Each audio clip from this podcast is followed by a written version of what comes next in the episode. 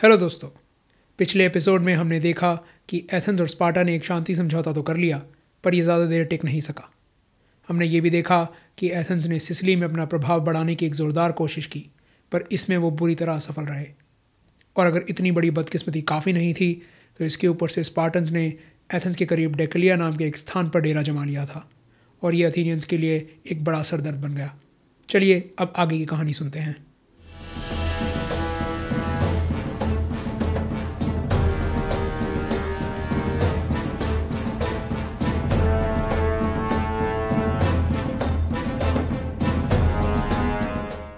Hello दोस्तों।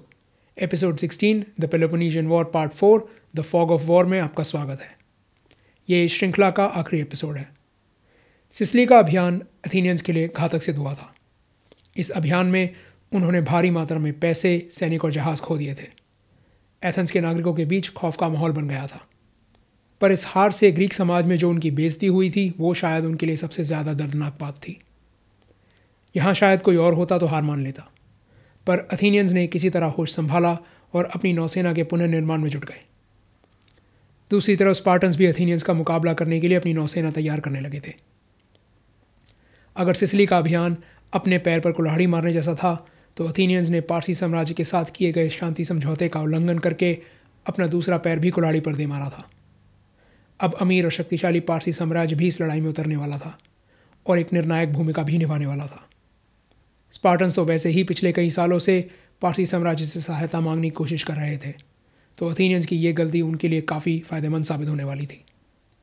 Four thirteen four twelve B के आसपास पारसी साम्राज्य के दो क्षेत्रपालों टिसफेरनीज और फार्नाबैसस ने स्पार्टन्स की ओर मदद का हाथ बढ़ाया।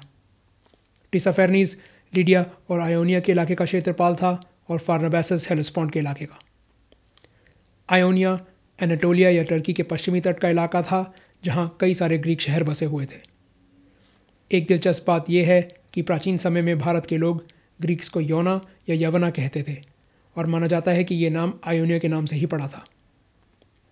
हेलोस्पॉन्ड को आज डार्डनेल्स या स्ट्रेट ऑफ़ गलीपली के नाम से जाना जाता है और यह टर्की के उत्तर पश्चिमी भाग में एक पतला सा समुद्री मार्ग है जो एजियन सी और सी ऑफ़ मार्मरा से होता हुआ मेडिटेरेनियन सी और ब्लैक सी को आपस में जोड़ता है। व्यापार के नज़रिए से ये मार्ग उस ज़माने में बहुत महत्वपूर्ण था और आज भी उतना ही महत्वपूर्ण है। उस समय में यहाँ से एथेंस के अनाज और अन्य ज़रूरी सामग्री का आना जाना होता था।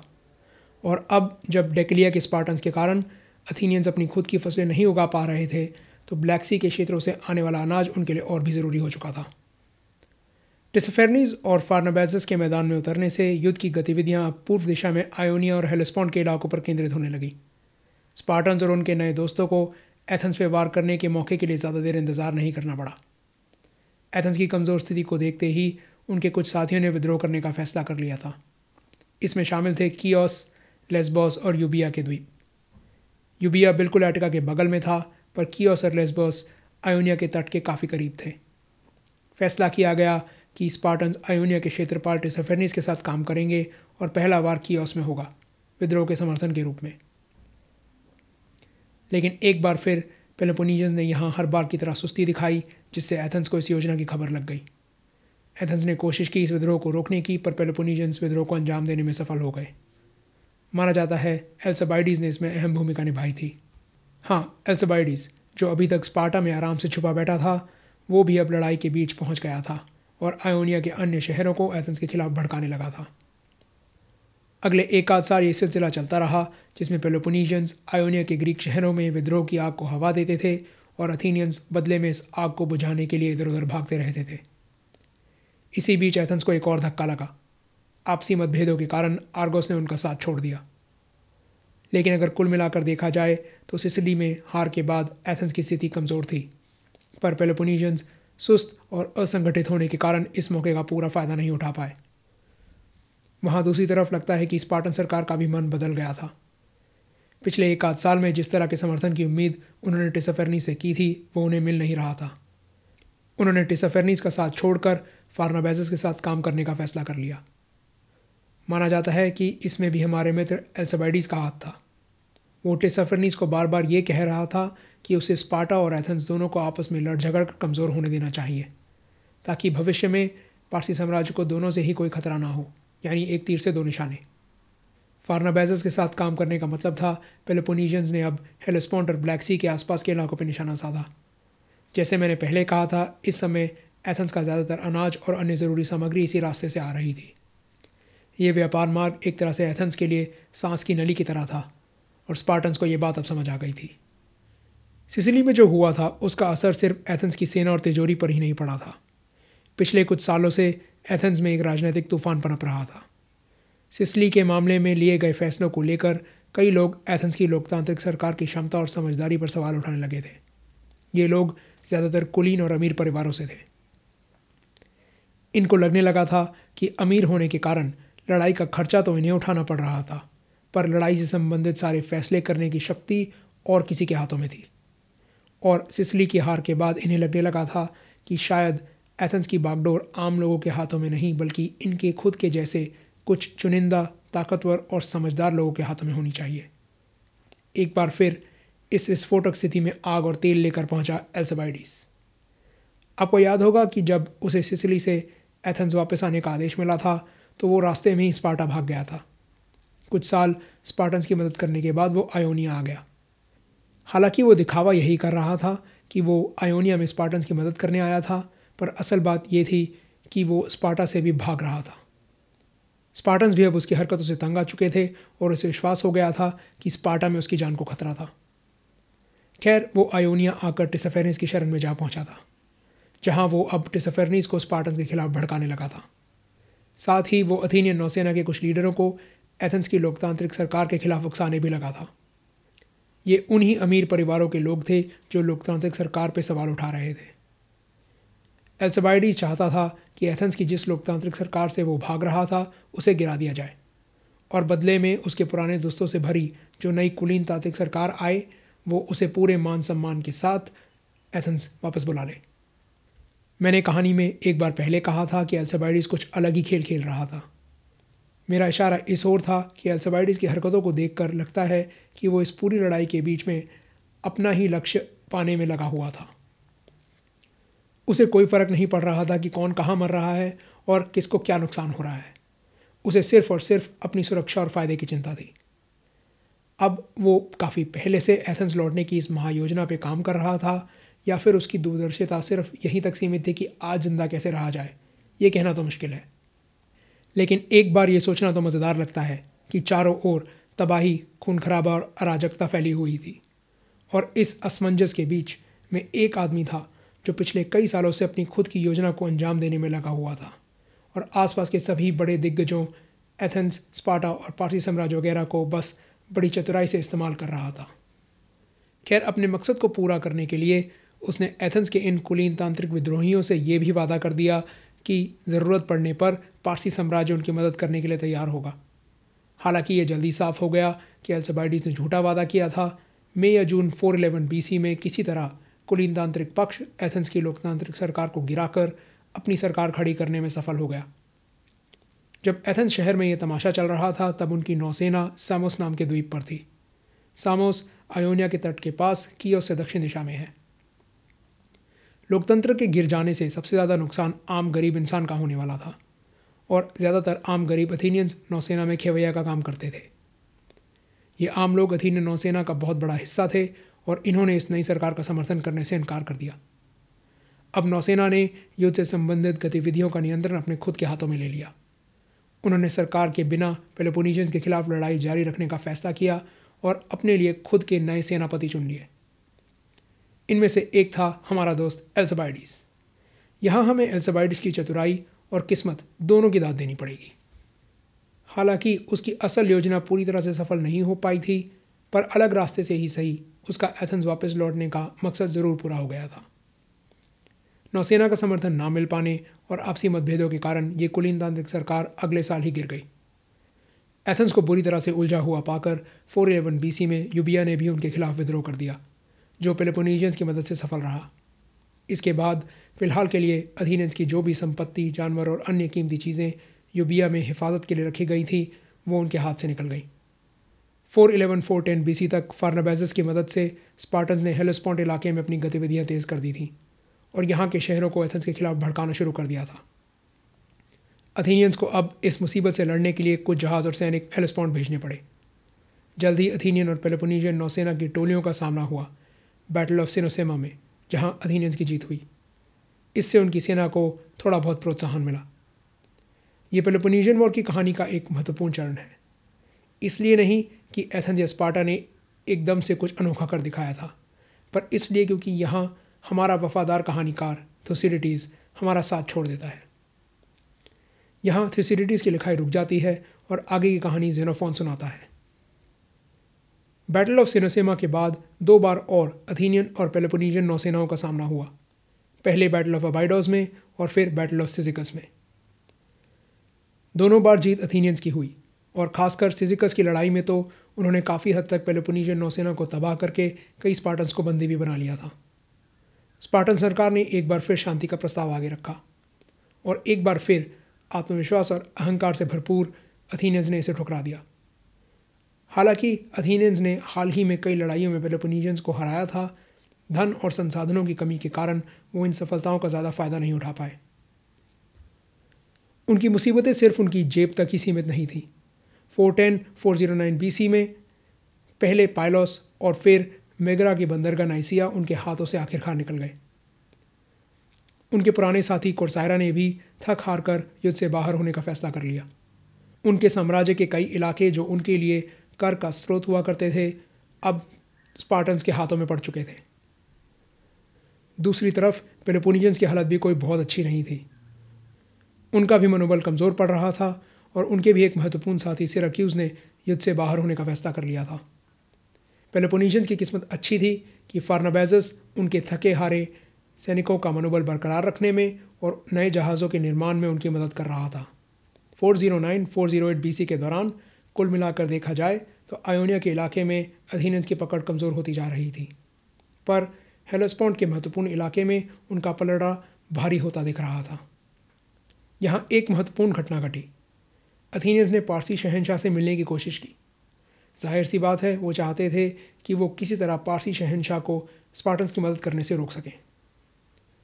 लेकिन स्पार्टन्स यहाँ ज़िंदगी में पहली बार थोड़े तेज़ निकले और इससे पहले कि अथीनियंस कुछ कर पाते, उन्होंने पारसी शहनशाह के साथ औपचारिक रूप से एक समझौता कर लिया। समर्थन के तौर पे एक पारसी राजकुमार साइरस को पेलोपोनीजियंस की मदद करने के लिए भेजा गया और आगे चलकर साइरस की मदद इस लड़ाई में निर्णायक साबित होने वाली थी।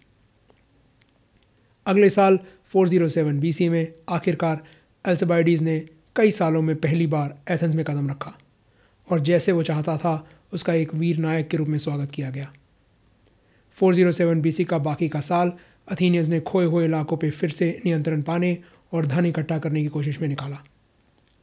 दूसरी तरफ़ पेलोपोनीजन्स की नई नौसेना काफ़ी हद तक तैयार हो चुकी थी और उसका नेतृत्व कर रहा था एक चतुर और बहादुर सेनापति लाइसेंडर जैसे युद्ध के पहले और दूसरे चरण के स्पार्टन नायक थे, ब्रेसिडस और गिलेपस, वैसे ही युद्ध के आखिरी चरण का नायक होने वाला था लाइसेंडर। 406 बीसी में अथीनियन और पेलोपोनीजियन नौसेनाओं का सामना हुआ बैटल ऑफ़ नोटियम में। इस बार जीत पेलोपोनीशियंस की हुई। पिछले कुछ सालों की सफलताओं के कारण एल्सबाइडीज़ का जादू लोगों पर से उठने लगा था। एथेंस में उसके दुश्मनों ने इसका फ़ायदा उठाया और उसे सेना अध्यक्ष के पद से हटवा दिया। इसके बाद एल्सबाइडीज़ ने भी युद्ध का मैदान छोड़ दिया। वो एथेंस वापस नहीं गया और हेलस्पॉन्ड के इलाके में जाकर बस गया। 406 बीसी में दोनों नौसेनाओं के बीच दो और लड़ाइयाँ हुई। पहली को बैटल ऑफ़ माइटलिन के नाम से जाना जाता है और दूसरी को बैटल ऑफ़ आर्गिनसाई इन दोनों लड़ाइयों में स्पार्टन सेना का नेतृत्व लाइसेंडर नहीं, बल्कि एक नया सेना अध्यक्ष कर रहा था। बैटल ऑफ़ माइटलिन में अथीनियंस को हार का सामना करना पड़ा, लेकिन उन्होंने तुरंत ही खुद को संभाला और अगली बार जब बैटल ऑफ़ आर्गिनुसाई में दोनों नौसेनाएँ भिड़ी तो जीत अथीनियंस की हुई। और ये कोई छोटी मोटी जीत नहीं थी। इस लड़ाई में हाल ही में तैयार की गई फिलिपोनीजियन नौसेना के आधे से भी ज़्यादा जहाज़ नष्ट कर दिए गए। लेकिन फिर कुछ अनोखा हुआ। इस भारी जीत के बाद अथीनियंस एक दुविधा में पड़ गए। वो फैसला नहीं कर पाए कि उन्हें भागती हुई पेलोपोनीजियन नौसेना का पीछा करके उन्हें ख़त्म कर देना चाहिए या रुक कर अपने डूबते सैनिकों को बचाना चाहिए और मृत सैनिकों की लाशों को इकट्ठा करना चाहिए। किसी भी लड़ाई के बाद मृत सैनिकों की लाशें इकट्ठा करके उनका सही तरीके से क्रियाक्रम करना ग्रीक समाज का एक बहुत महत्वपूर्ण रिवाज था। और डूबते सैनिकों को बचाना क्यों ज़रूरी था, ये समझना तो मुश्किल नहीं है। तो अथीनियन सेना अध्यक्षों का दुविधा में होना बहुत अजीब भी नहीं था। लेकिन अफसोस, इससे पहले कि अथीनियंस कोई भी रास्ता चुन पाते, अचानक एक तूफ़ान आ गया। जिसके कारण ना वो बेलोपोनीशियंस का पीछा कर पाए और ना वो अपने सैनिकों के लिए कुछ कर पाए। एथेंस में लोग जीत की खबर से खुश तो थे, पर रीति रिवाजों का पालन ना करने की बात पर उन्हें बहुत ज़्यादा गुस्सा आया। गुस्सा इतना था कि उन्होंने आठ में से छः सेनाध्यक्षों को मौत की सज़ा दे दी। बाकी के दो सेनाध्यक्ष बड़ी समझदारी से एथेंस पहुँचने से पहले ही जान बचाकर भाग निकले।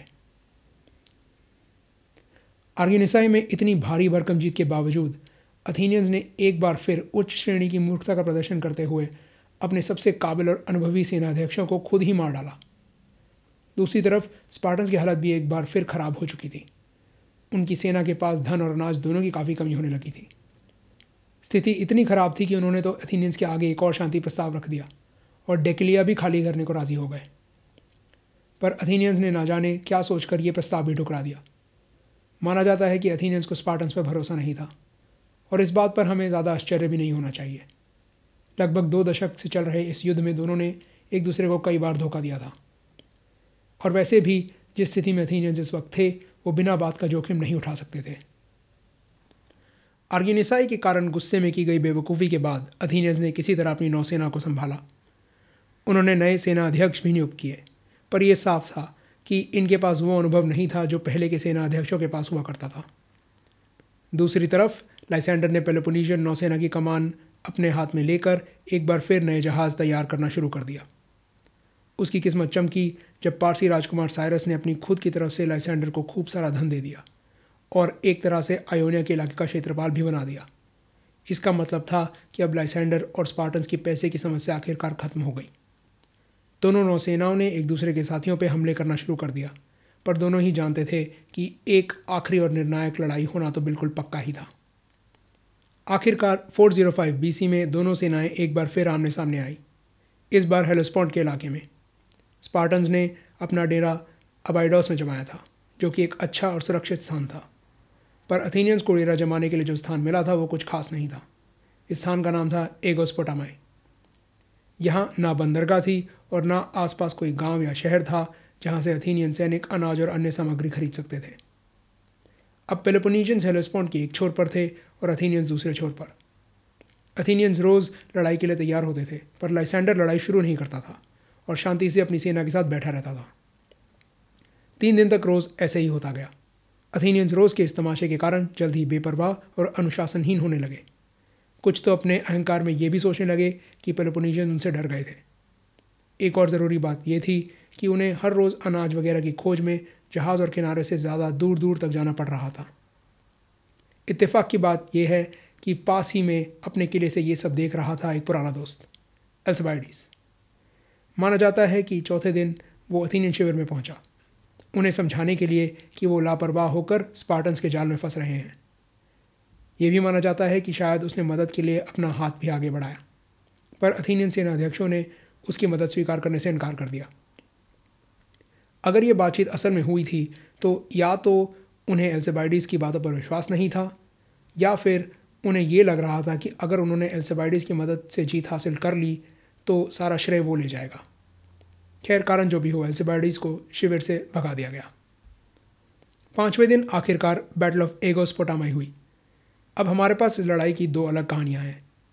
एक कहानी ये है कि अथीनियंस ने लाइसेंडर को फंसाने के लिए एक जाल बिछाना चाहा, पर लाइसेंडर ने इतनी फुर्ती से उसका मुकाबला किया कि अथीनियन जहाज़ों को अपने शिविर में वापस लौटना पड़ा।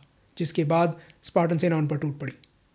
दूसरी ये है कि अथीनियंस लड़ाई के लिए तैयार नहीं थे और रोज़ की तरह अपने जहाज़ों से दूर अनाज और अन्य सामग्री इकट्ठा कर रहे थे।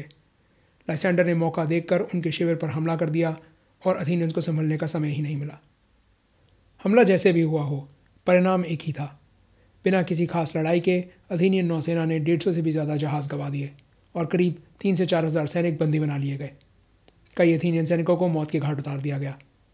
खेल अब लगभग खत्म हो चुका था। एथेंस के साथियों ने एक एक करके पक्ष बदलना शुरू कर दिया। जल्द ही लाइसेंडर और एजिस ने मिलकर ज़मीन और समुंदर से पूरी तरह से एथेंस का घेराव कर लिया। अथीनियंस ने एकदम से तो हथियार नहीं डाले, पर धीरे धीरे लोगों को भूख से मरता देखकर उन्होंने आखिरकार अप्रैल 404 बीसी में आत्मसमर्पण कर ही दिया। सत्ताईस साल बाद आखिरकार ये भयानक और विनाशकारी युद्ध, जिसे हम पेलोपोनीशियन वॉर कहते हैं, वो खत्म हो गया। युद्ध के बाद जो समझौता हुआ, उसमें स्पार्टन्स ने एथीनियंस के लिए कई शर्तें आगे रखी। ये थी कि एथेंस शहर से भागे हुए कुलीन तांत्रिक नेताओं को वापस आने दिया जाएगा एथेंस की रक्षात्मक दीवारों को तोड़ दिया जाएगा, और वो अपने साम्राज्य को त्याग देंगे, उनकी सेना को भी तोड़ दिया जाएगा, और वो अपने पास व्यापार के लिए सिर्फ़ बारह जहाज़ रख सकेंगे। वो स्पार्टा के साथी बन के रहेंगे और जब उन्हें बुलाया जाएगा, वो मदद के लिए आएँगे।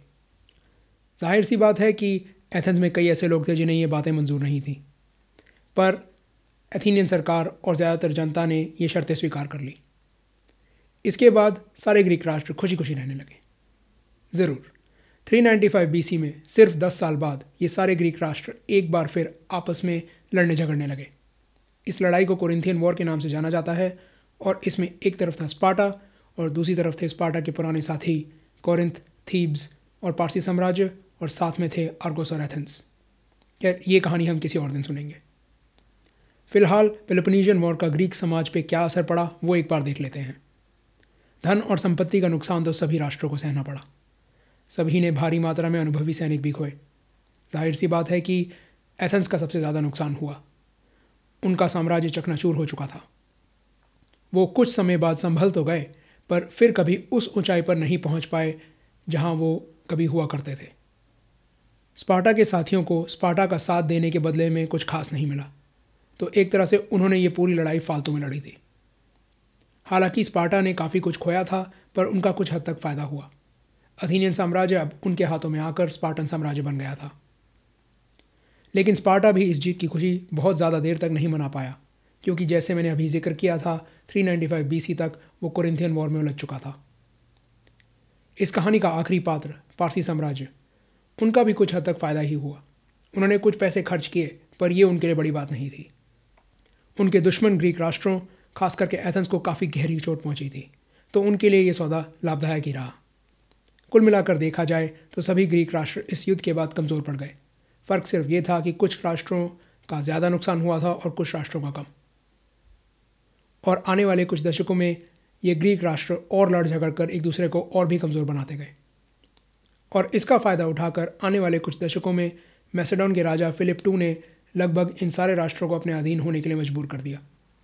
आपको शायद एपिसोड वन से याद होगा कि Philip two Alexander the Great का पिता था।